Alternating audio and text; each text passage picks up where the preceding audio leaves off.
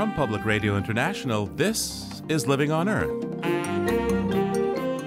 I'm Steve Curwood. The discovery of a new species of algae in the Persian Gulf might offer a way to help coral reefs stressed by rising sea temperatures and pollution. Coral reefs are by no way doomed, so corals try to fight back and they try to adjust to the changing environment, and they have a higher capacity to do so than we had previously thought. But this will not be enough. Also, the quest for better ways to store renewable energy. Economies of scale are helping bring down prices on some types of batteries. Before, it was, you know, on the order of 10 or 20x too expensive. Now it's starting to get to a price point where, in certain instances, it looks reasonable. That story, chickadees, kinglets, downy woodpeckers, and more. This week on Living on Earth, stick around. Support for Living on Earth comes from United Technologies, innovating to make the world a better, more sustainable place to live. From the Jennifer and Ted Stanley studios in Boston and PRI, this is Living on Earth. I'm Steve Curwood. Today we have some good news, as well as some bad and definitely ugly, and it all has to do with algae. Well, not quite, but we'll explain a bit later. So let's start with the good and it's good news for coral reefs, which are in trouble in many spots around the world. Overfishing and pollution aren't helping, but the big challenge seems to be shifting water temperatures, which can drive out the algae that reefs depend on for food from photosynthesis, leaving the reefs unhealthy or dead and bleached a ghostly white. Now, science has discovered a species of algae in the Persian Gulf that doesn't seem to mind high or low ocean temperatures. Jorg Wiedenmann of the University of Southampton was part of the team that made the discovery. Jorg, welcome to Living on Earth. Hi there. It's a pleasure to be here. So, first of all, why study corals in the Persian Gulf? What's unique about that region? The Persian Gulf is actually a wonderful natural laboratory because the corals there are experiencing temperatures which are predicted for other parts of the world for the next century. So, if we want to get a better idea what will be going on in other oceans, the Persian Gulf might be telling us already the future since the corals are experiencing the heat already there. Now, why is it that warmer than average ocean temperatures typically are a problem for corals and result in bleaching? So corals live together in a symbiotic relationship with this unicellular algae and they depend on their algal symbionts because they provide them with valuable nutrients and food. However, this uh, symbiotic relationship is very vulnerable, and if temperatures exceed a certain threshold, the algal uh, photosynthesis is not working properly anymore, and they produce some toxic compounds, which results then in a breakdown of this symbiotic relationship, and the algae are lost from the coral. So, as a consequence, the white skeleton of the animal host, the coral, is shining through the tissue, and that gives these corals the bleached appearance. And that is actually a signal that they are severely stressed, they have lost their symbiotic partner, and as a consequence, they might actually die if they are not managing to recover their symbionts again. But you found this particular alga that can survive warm temperatures uh, at least greater temperature fluctuations than species known to be outside the Gulf. How is this alga able to do that? At the moment, we don't know yet how they managed to do it. The only thing that we know now, and this is very exciting, that this is a very new type of algae. And obviously, this algae is doing something very different from the algae in other parts of the world. And our future research will hopefully find out what uh, the mechanism is by which they manage to survive these extreme temperatures. What's the potential for this particular species of algae to live symbiotically with other coral species in other places, maybe places that are under stress because of warming ocean temperatures? Well, so the exciting finding about that is that corals obviously have more means to adjust to high temperature than we had previously thought. In the past, it was just one strain of algae which was made mostly responsible for thermal tolerance in corals. And now we suddenly know that there are even different species which could do that. So that means that the diversity of algae out there that could actually help corals to survive in extreme temperatures might be much bigger than we had previously thought.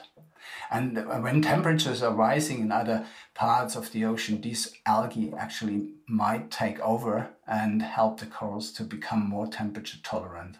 However, um, while this gives hope that corals will adjust to the increasing temperatures of the future, one also needs to be realistic about that. And if we look at the Persian Gulf, so we find there about 68 coral species that can endure in these high temperature environments. And if you look in a more normal tropical environment in the Indo-Pacific, in a hotspot of coral diversity, you would find about 600 species. So obviously there are limitations to the adaptation potential of corals to these extreme temperatures. It does not mean that uh, rising ocean temperatures are nothing bad for corals because they can acclimate to a certain extent. In your work, what other stressors do you see besides heat that threaten coral reefs?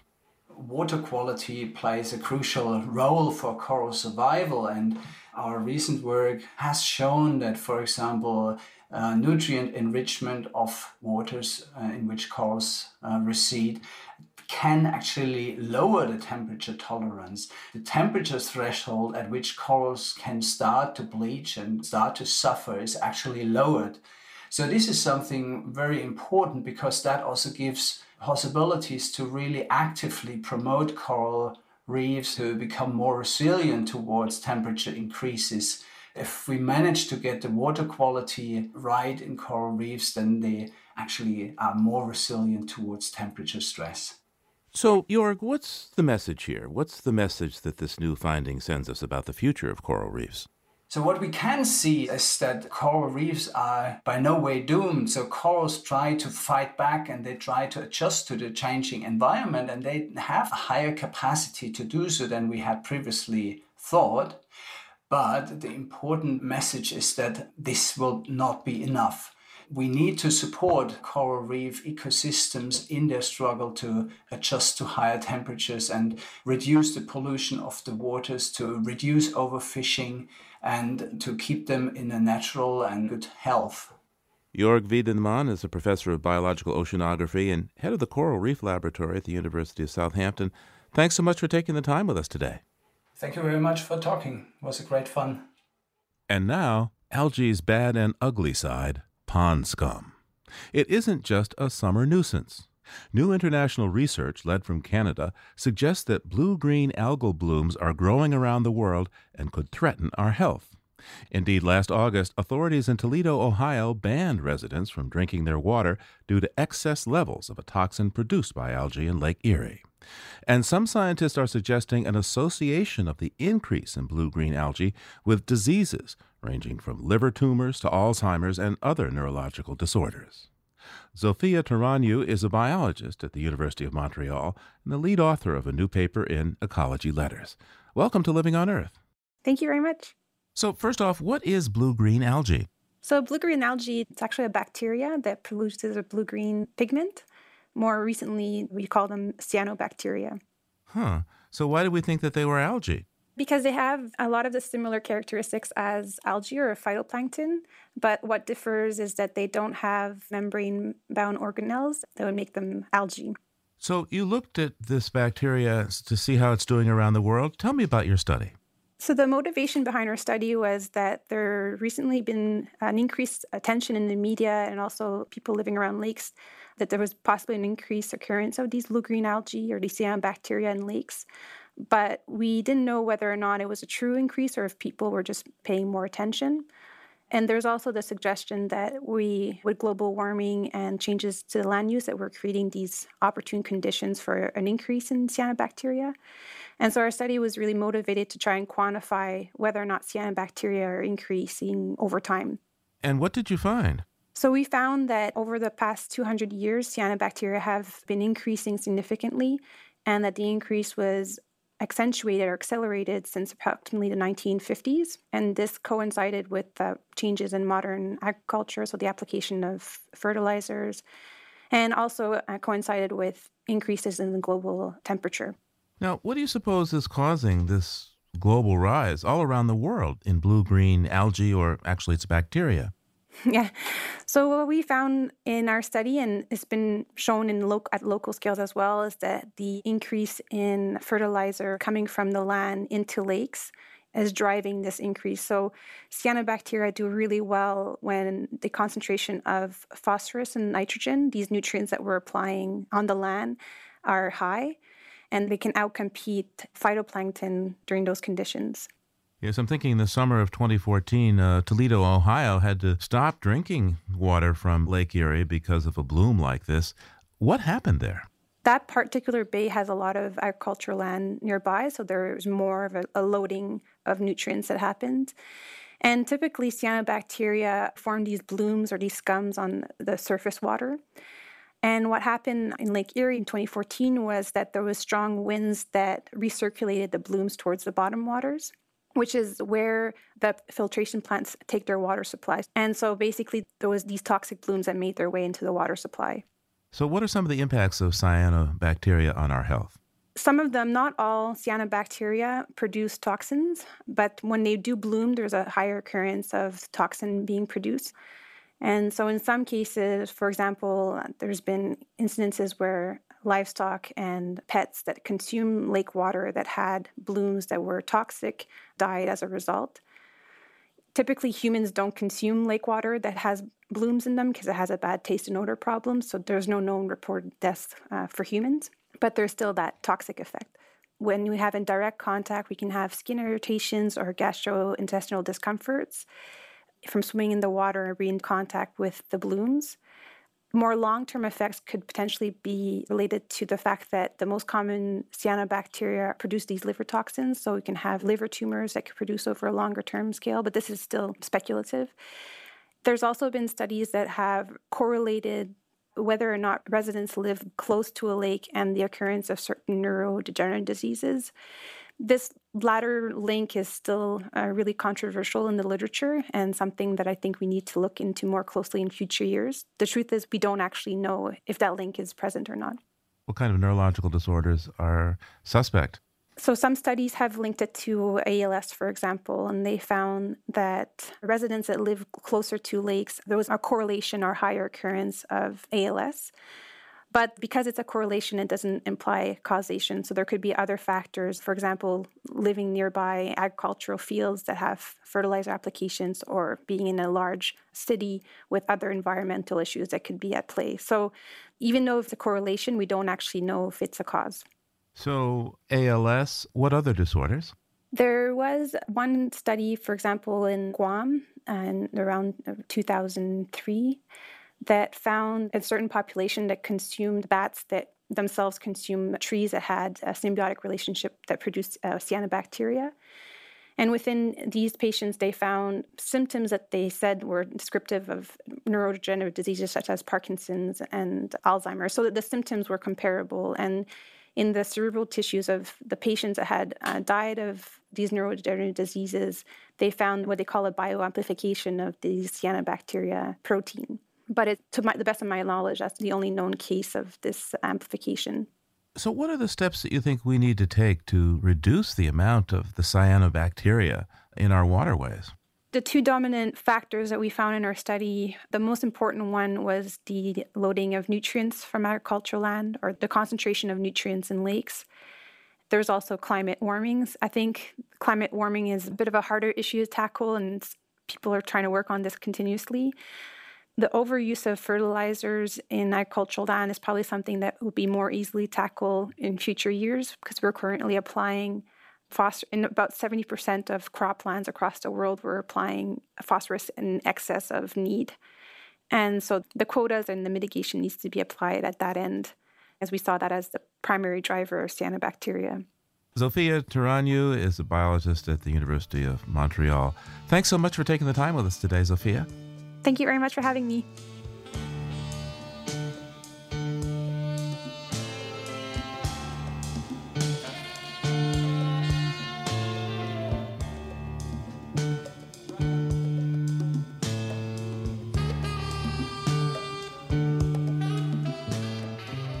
Coming up, with renewable energy in the U.S. on the rise, some states are looking to slow down that growth. Stay tuned to Living on Earth. It's Living on Earth. I'm Steve Curwood. Renewable energy is having its moment in the sun, accounting for about 40% of newly installed power in the U.S. in 2013. This growth is boosted by tax incentives and broad public support, yet backing at state government level is eroding. Some states that have required a certain percentage of electric power to come from green sources, so called renewable portfolio standards, are looking to trim or even eliminate those mandates. Warren Leon is the executive director of the Clean Energy States Alliance, and he is with us now to explain the pushback. Welcome to Living on Earth. Hey, thanks for having me on the show. Warren, what are renewable energy portfolio standards and what's their function? Renewable portfolio standards are a requirement that the electricity suppliers in a state get a certain share of their electricity from renewable energy. And the way they're normally set up is that the amount of renewable electricity they need to get every year goes up slightly, and that drives the development of additional wind, solar, biomass, and other renewable energy facilities in this country. And what states have those at this point? There are 29 states plus the District of Columbia. Walk me through the renewable portfolio standard of, well, any state of your choosing. Well, it really varies. Every state does it differently. Some states allow different technologies than other states. In some cases, it's just restricted to the most typical renewable energy sources, things like wind, solar, biomass. Some states include small hydro, other states don't include small hydro. Some states include things like fuel cells, other states don't include fuel cells. Some states allow things like combined heat and power. So it really varies from state to state. Tell me the kind of difference that renewable portfolio standards have made in a place like California. How much less fossil fuel are they using there? California, they have a very aggressive renewable portfolio standard, or RPS. By the year 2020, they have to get 33% of their electricity from renewable sources. So there would have been some renewable energy development anyway, but it's probably the case that 15% of electricity that may have come from fossil fuels is coming from renewables simply because of the existence of that RPS. Now, as I understand it, a number of states are looking to roll back renewable portfolio standards. Why is there this resistance now to something that, well, obviously saves fossil fuel energy? Well, we can't necessarily say states are trying to roll it back. The important thing to keep in mind is that renewables remain widely popular on a bipartisan basis in states across the country. Having said that, there are certain groups that would like to see the RPS rolled back, and they really have three motivations. One is it's fossil fuel interests that are trying to attack and weaken the competition. Secondly, although renewable energy development has economic benefits for the state, it does lead to slightly higher electricity costs. The cost for most states has been less than 2%, but it's still a, a real increase. And third, there are some folks who have philosophical objections to any government policy that seems to be interfering with a completely free and open marketplace. What about what happened in Ohio? 2014 saw legislation to uh, dump renewable portfolio standards there. Yes, there was a move in Ohio to eliminate or reduce the renewable portfolio standard. And a lot of folks in the business community came out in support of the renewable portfolio standard because they saw that renewable energy development was good for jobs and business growth in the state. And so what they ended up doing was putting it on hold for two years while they're going to study the situation. It's going to come up again. But the fact that it was not eliminated or completely rolled back shows that there are powerful public interests that still push for retaining it. There are a number of states that this is under discussion. I think what Indiana, Illinois, Georgia, Texas, and Oklahoma, Maryland, Kansas. As I understand it, their renewable portfolio standard is being challenged in the legislature this year. It comes up year after year. What happens in these debates, and why does repeal of renewable portfolio standards seem to lose every time in Kansas, at least so far? Well, what's happened in Kansas is there's strong bipartisan support for renewable energy development. There are some folks who want to get rid of it, so it's a battle, and There'll certainly be efforts again this year to roll it back in Kansas, and we'll have to see. On the other hand, we need to keep in mind at the same time that there are states like Kansas where there are going to be efforts to roll back the RPS, there are going to be other states like Maryland and Illinois and Michigan where there will be efforts to strengthen their RPS this year. And there's going to be a strong effort that's underway in the state of Vermont to establish a renewable portfolio standard for the first time. So things move in both directions, and it's a complicated situation. How does today's climate and enthusiasm for it compare to past years? In some ways, the fact that renewable energy is politically contentious now is in part a result of its success. 20 years ago, nobody was opposing the development of renewable energy because fossil fuel interests and those who, in theory, didn't like renewable energy all that much didn't see it as much threat. They didn't see that it had the potential to significantly reduce the use of fossil fuels. So What's happened now is uh, renewable energy, the cost has come down. The share of the electricity that comes from renewables has gone up enough that it's now a serious uh, force in the energy landscape, and it's going to continue to increase if current trends continue. Look into your crystal ball 30 years from today, which is kind of the lifetime of a power plant. What do you think the percentage of renewable energy will be at that point?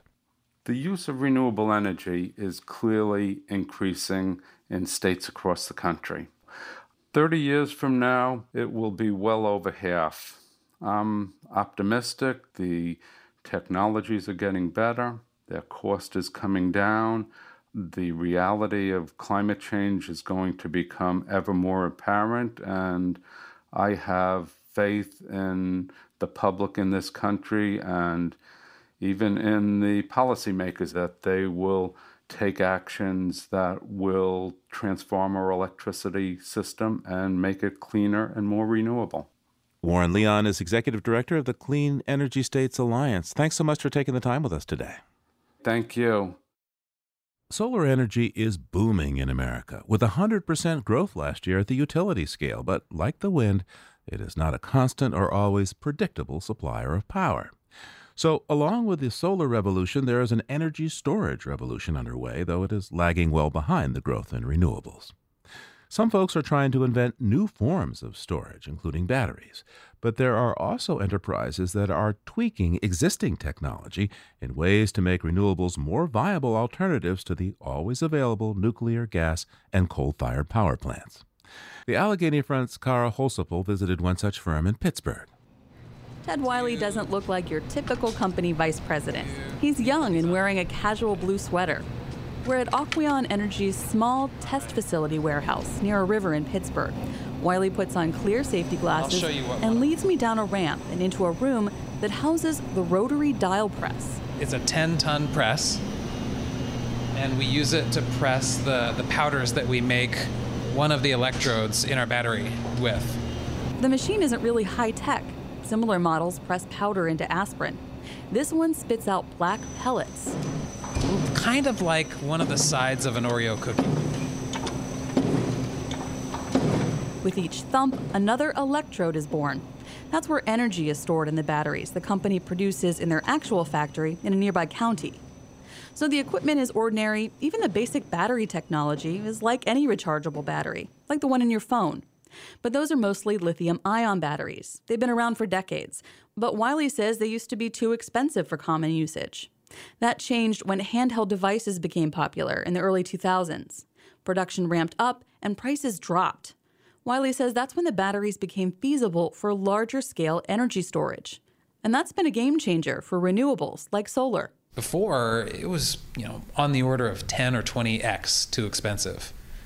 Now it's starting to get to a price point where in certain instances it looks reasonable especially in places like California, where solar is a bigger part of the energy mix, and there's just more interest in storing power from the sun. The rush for better lithium ion batteries has benefited newer technology companies like Aquion. Wiley says Aquion has taken battery technology a step further. Their components are more environmentally friendly. It's a water based battery and less expensive to produce than more traditional batteries. Even in Pennsylvania, where there's plentiful and cheap natural gas and coal and less sun, there's interest in renewable energy storage. It means solar and wind power can be used as backup, for example, during outages, and with a cleaner carbon footprint. I like to say energy storage is the bacon of the grid because it makes everything better. Katherine Hamilton is with 38 North Solutions, a clean energy consulting firm in Washington, D.C. She says energy storage is so delicious because it helps make the grid more efficient and reliable. Solar panels capture the energy, and batteries hold on to it until it's needed. Hamilton says the federal government helped create a market for renewable storage a couple of years ago. It allowed for compensation of any system that helps the grid in times of need, like during extreme cold or heat when people are using more energy. But Pennsylvania's leading environmental group says the push for solar storage puts the cart before the horse. Penn Future's Evan Endres says solar energy currently comprises less than 1% of the state's energy. The discussion really needs to be about how we get renewable energy on the system that we have right now. Endres says when Pennsylvania reaches 12 or 15% solar, and that's going to take some doing, then it makes sense to get more excited about storage. Pittsburgh based Aquion admits its customer base is currently in sunnier places like the Caribbean, but they expect other regions will warm up to solar storage in the near future. I'm Kara Holsopple. Kara Holsopple is with the public radio program, The Allegheny Front.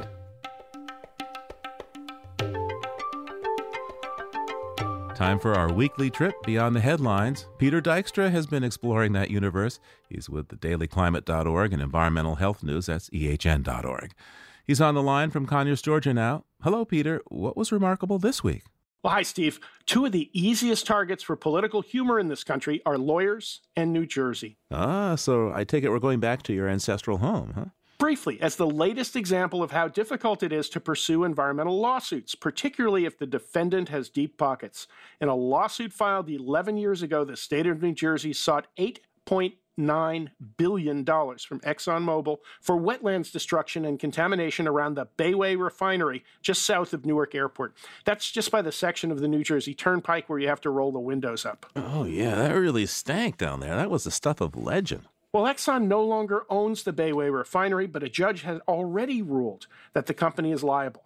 All that remained in the case was for the court to decide whether Exxon owed the full 8.9 billion, but New Jersey abruptly settled with Exxon, taking the decision out of the judge's hands, and they settled for 250 million, about 3 cents in the dollar. Yeah, so no one ever got near Exxon's deep, deep pockets, huh? Correct. And the state has also given itself the right to use most of that smaller settlement, not an environmental cleanup, but however it sees fit. As of last year, there's a budget provision saying New Jersey can divert anything over 50 million from an environmental lawsuit to things like plugging holes elsewhere in the state budget. And they did exactly that with a recent $190 million settlement over contamination in the Passaic River. Want a couple of other shining examples of failure in environmental litigation? Go ahead, sure. In 2003, Monsanto agreed to a $600 million settlement for PCB contamination in Anniston, Alabama. Lawyers with no PCB exposure got 39% of the money, including the late and legendary Johnnie Cochran, whose law firm pulled down 40 million. Those PCB exposed victims represented by Cochran got an average of $9,000 from the settlement. And after the 1989 Exxon Valdez oil spill, victims waited over two decades for compensation. One sixth of them had died before the checks were mailed. And of course, the 2010 BP spill in the Gulf of Mexico is still playing out in both civil and criminal court. And I imagine those checks will be a long time coming in the mail. What's next? Investigative environmental reporting and a viral video in China. Chai Jing is a former news anchor who produced Under the Dome, a documentary on the sources and consequences of China's massive pollution problems. She went into her own pockets to fund the production, and it managed to both escape censorship and draw 100 million online views in its first 72 hours. Can you imagine getting millions of viewers on an environmental video here? No, I can't. And do you think this could be the same kind of wake up call for China that Rachel Carson's Silent Spring about the environmental effects of pesticides was for America? Well, we'll see. But the Chinese government may or may not fully block the video. At the time we record this, they've only taken the step of discouraging further reporting on it. But 100 million viewers means it's already out of the bag. Yeah, and people here can link to the Chinese pollution video and all our news at our website, loe.org. And what's on the history calendar this week? I've got a weird one for you. And that's unusual, Peter? Whatever. The pipistrelle is a bat species found in Scotland, but for years no one could figure out where these tiny winged mammals hang out. But in 2008, seven years ago this week, a shocking discovery by our radio friends at the BBC. One of the favorite roosts for the pipistrelle is Doune Castle, built in the 13th century, restored in the 1880s, and in 1975, briefly occupied by John Cleese in Monty Python and the Holy Grail as he and other French soldiers hurled insults at King Arthur. So the pipistrelle and Monty Python share the same habitat? Well, they did at least briefly, but Doune Castle has become a tourist attraction for four different reasons bat lovers, history buffs, scientists, and Monty Python fans. Years earlier, the castle was used in the movie Ivanhoe, and recently it was a TV backdrop for Game of Thrones. But not for Batman? Well, there have only been seven Batman movies so far, so give it time. Peter Dykstra is with Environmental Health News. That's ehn.org and thedailyclimate.org. Talk to you soon, Peter. All right. Thanks a lot, Steve. We'll talk to you soon. Same bat time, same bat channel.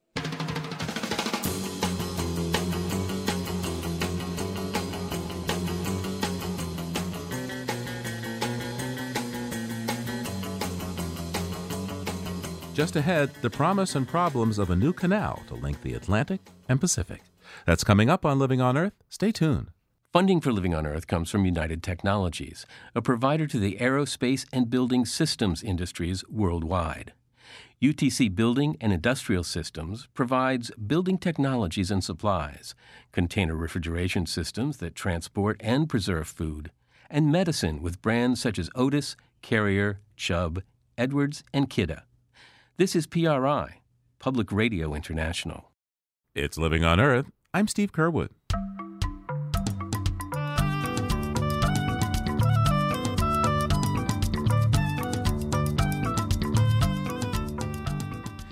Even where winter still holds its grip, longer days and the first day of spring in less than two weeks promise that warmer days and the growing season will finally arrive.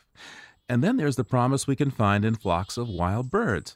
Here's Mary McCann with today's BirdNote. Take a walk in a temperate woodland this month, and you might hear this chorus. A closer look and listen reveal that this foraging flock includes several species of birds chickadees, kinglets, and even a downy woodpecker. Many bird species eat alone, so you might wonder why these birds have chosen to dine together. Different species flocking together to find food, called commensal feeding, mutually enhances success. One species assists the foraging of others. For example, in chickadee and woodpecker flocks, the woodpecker pecks off bark and moss, exposing grubs for its own consumption. But the pecking also stirs up flying insects that the chickadees swoop in to snatch. The relationship also helps the woodpecker because the extra eyes of the chickadees are on the lookout for predators. The watchdog chickadees alert the close focused woodpecker when there's danger. Because these birds, foraging together, don't seek the same foods, the result is cooperative or commensal rather than competitive feeding. I'm Mary McCann. To find photos and more, flock on over to our website it's loe.org.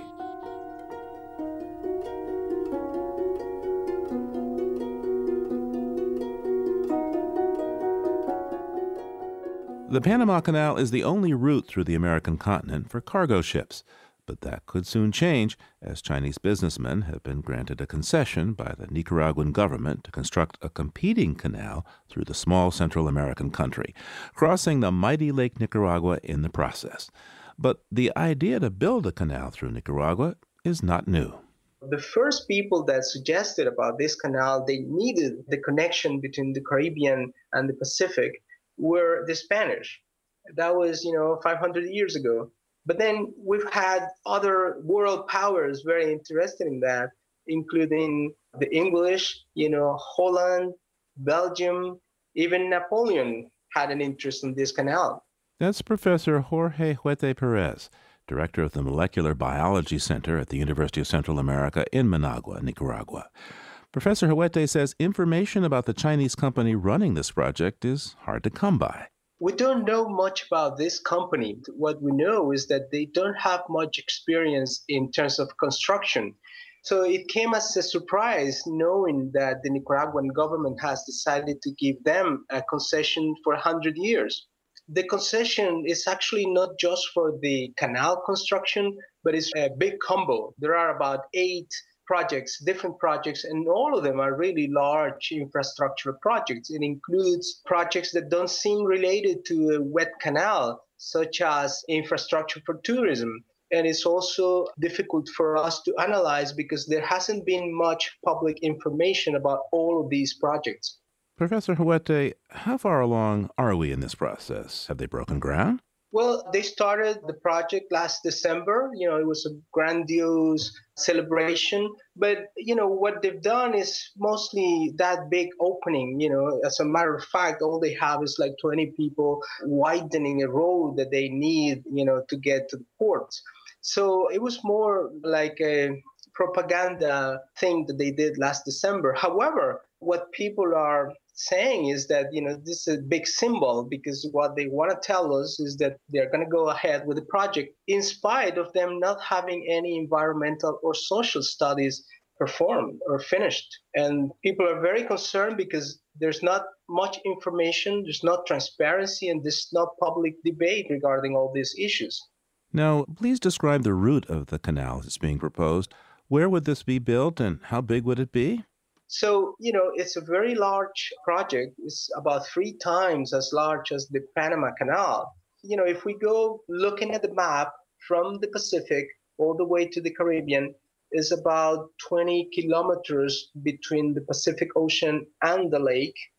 Then you go through the lake, about 100 kilometers, and then you come out at the center of the country, and then you have to find a way to get to the Caribbean. So the problem we find there is that you have to go and break through very important world recognized wetlands. And uh, you have to go also through two very special forests in the Caribbean. And there's no way they can avoid those forests. So they're going to have to break through. And that's a very serious concern. What are your concerns from an environmental perspective? What's at stake here? Well, Nicaragua is a very wealthy country in terms of biodiversity. We have around 7 to 8% of the world biodiversity in Nicaragua. There are more than 70 different ecosystems. Just in the lake, we have more than five different ecosystems in that mass of water. So, you know, in terms of conservation, you know, Nicaragua is a very important place.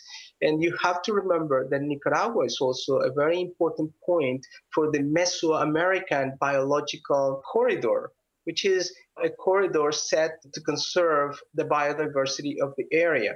Now, as you can imagine, you know, by building this canal, the construction itself is going to produce a lot of damage in the lake and all the other areas where it's going to go through. Regarding the forest, we have calculated that at least 20 to 25 different species that are uh, threatened species will be affected by the construction of this canal. Now, what about Lake Nicaragua itself? Uh, it's what, one of the largest lakes in the Western Hemisphere? How concerned are you about water pollution? Uh, what scientists are thinking is that this is very important for the future. You know, so far people drink from that water, they use it, you know, for households. People use the lake for fishing, especially the small poor communities around the lake. But, you know, it's a huge mass of water. It's more than 8,000 square kilometers, this lake. It's as big as El Salvador in Central America. So this lake is very important for the future. Nicaragua is one of the countries most affected by climate change. You know, there's long periods of droughts in this country, and people know that for the future, this is going to be very important for drinking water. What about the impact of the canal on people? How will it affect any of the indigenous people who live in that area?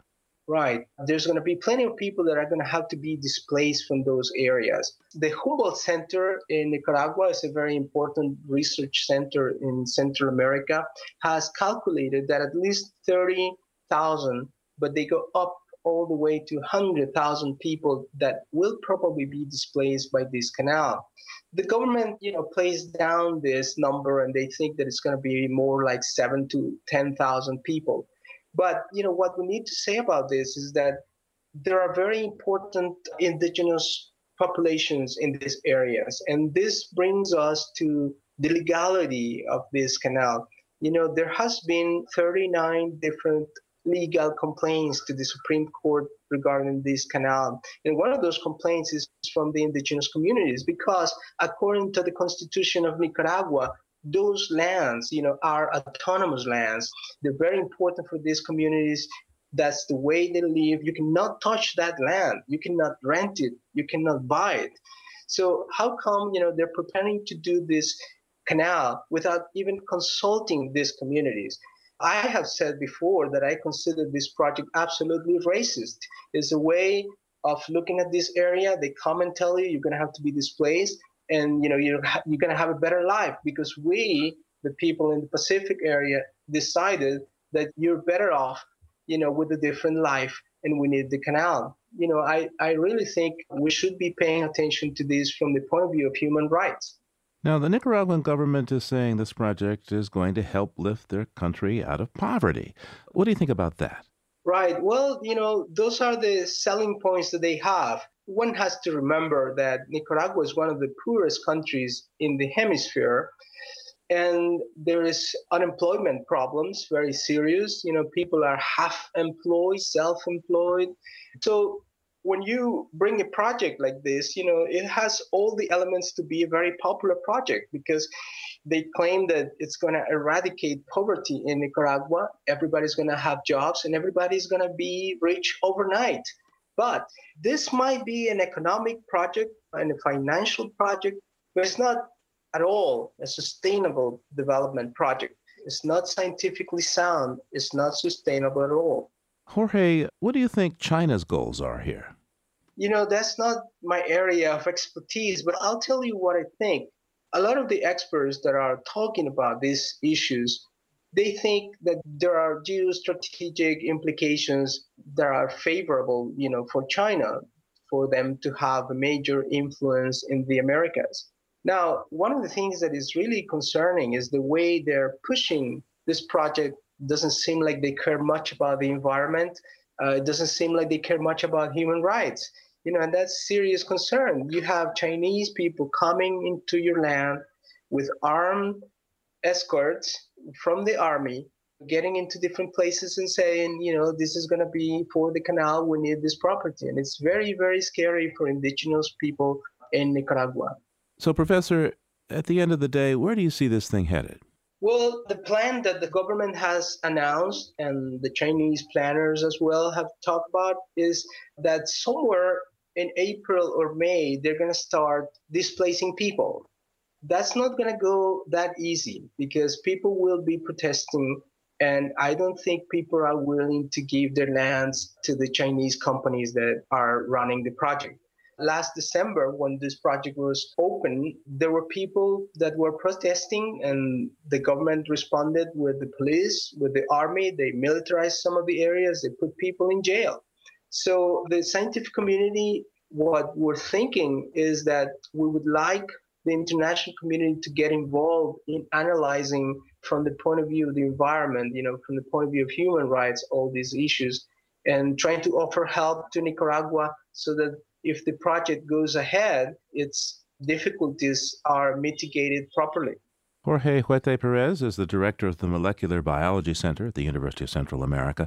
Thanks so much for joining us. Thank you so much, Steve. We tried repeatedly to get comment from the government of Nicaragua through its embassy in Washington, but our calls and emails went unanswered.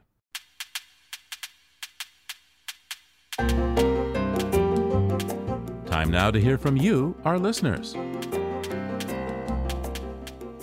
One of our recent stories elicited a lively exchange. It was an interview with Lawrence Orsini, founder of Project Exergy, a company that's investigating capturing waste heat from computing to heat homes. A lot of you apparently were confused or even thought we had the science wrong, including John F. Williams, who wrote that our interview failed to display, quote, a basic understanding of the science fundamentals, and thus came across as magic disguised as science. And Frank Gould wrote, of course, it makes sense to capture the electrical energy consumed and converted to heat by computers or any other electrical device before it is dissipated, but there is such a thing as conservation of energy. Computers are not going to magically produce more energy than they consume. So Lawrence Orsini responded directly to Frank. You are right, he wrote, that the conservation of energy law cannot be broken, and what we are proposing does not attempt.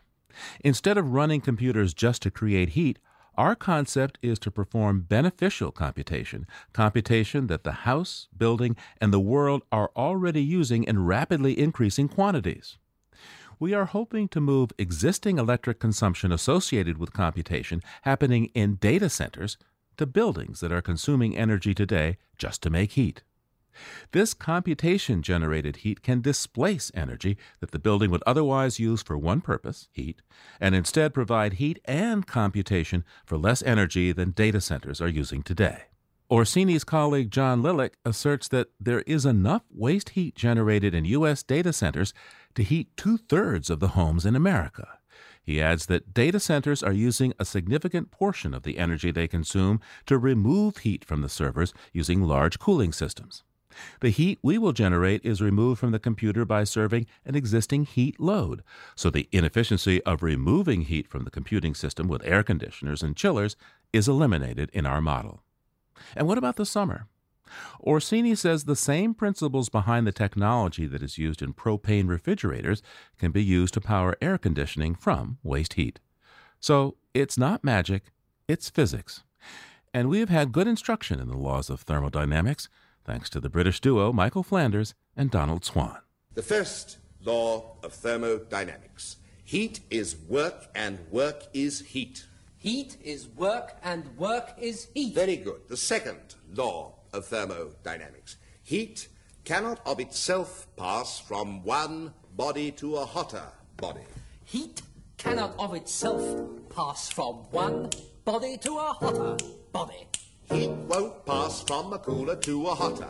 Heat won't pass from a cooler to a hotter. You can try it if you like, but you'd far better not. You can try it if you like, but you're far better not. Cause the cold in the cooler will get hotter as a ruler. Cause the cold in the cooler will get hotter as a ruler. Because the hotter body's heat will pass to the cooler. Cause the hotter body's heat will pass to as the cooler. Heat is work, and work is heat, and work is heat, and heat is work.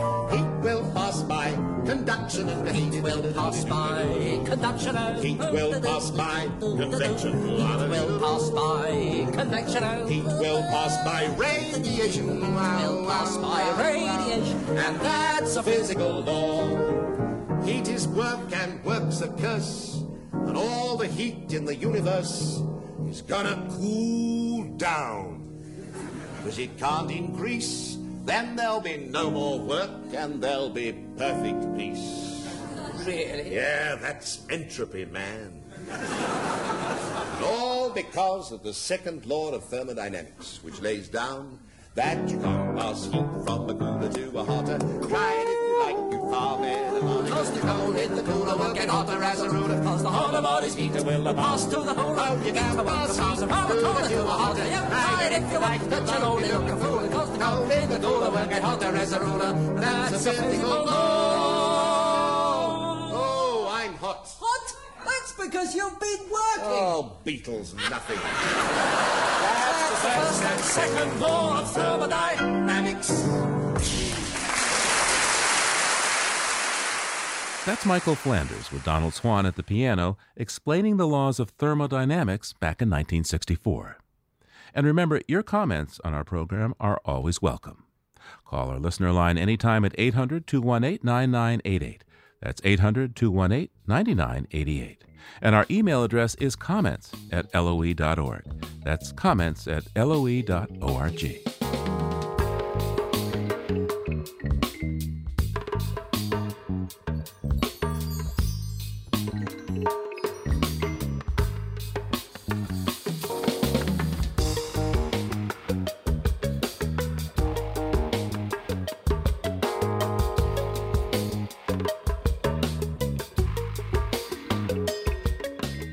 is produced by the World Media Foundation. Our crew includes Naomi Arenberg, Bobby Bascomb, Emmett Fitzgerald, Helen Palmer, Adelaide Chen, Jenni Doering, Lauren Hinkle, James Curwood, Jennifer Marquis, and John Duff. Our show is engineered by Tom Tiger with help from Jake Rigo and Noel Flatt. Allison Lirish Dean composed our themes. You can find us anytime at loe.org and like us, please, on our Facebook page, It's PRI's Living on Earth. And we tweet from at Living on Earth. I'm Steve Curwood. Thanks for listening. Funding for Living on Earth comes from the Grantham Foundation for the Protection of the Environment, supporting strategic communication and collaboration in solving the world's most pressing environmental problems.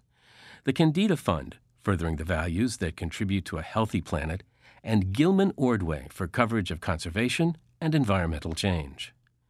Living on Earth is also supported by Stonyfield Farm, makers of organic yogurt, smoothies, and more www.stonyfield.com. PRI, Public Radio International.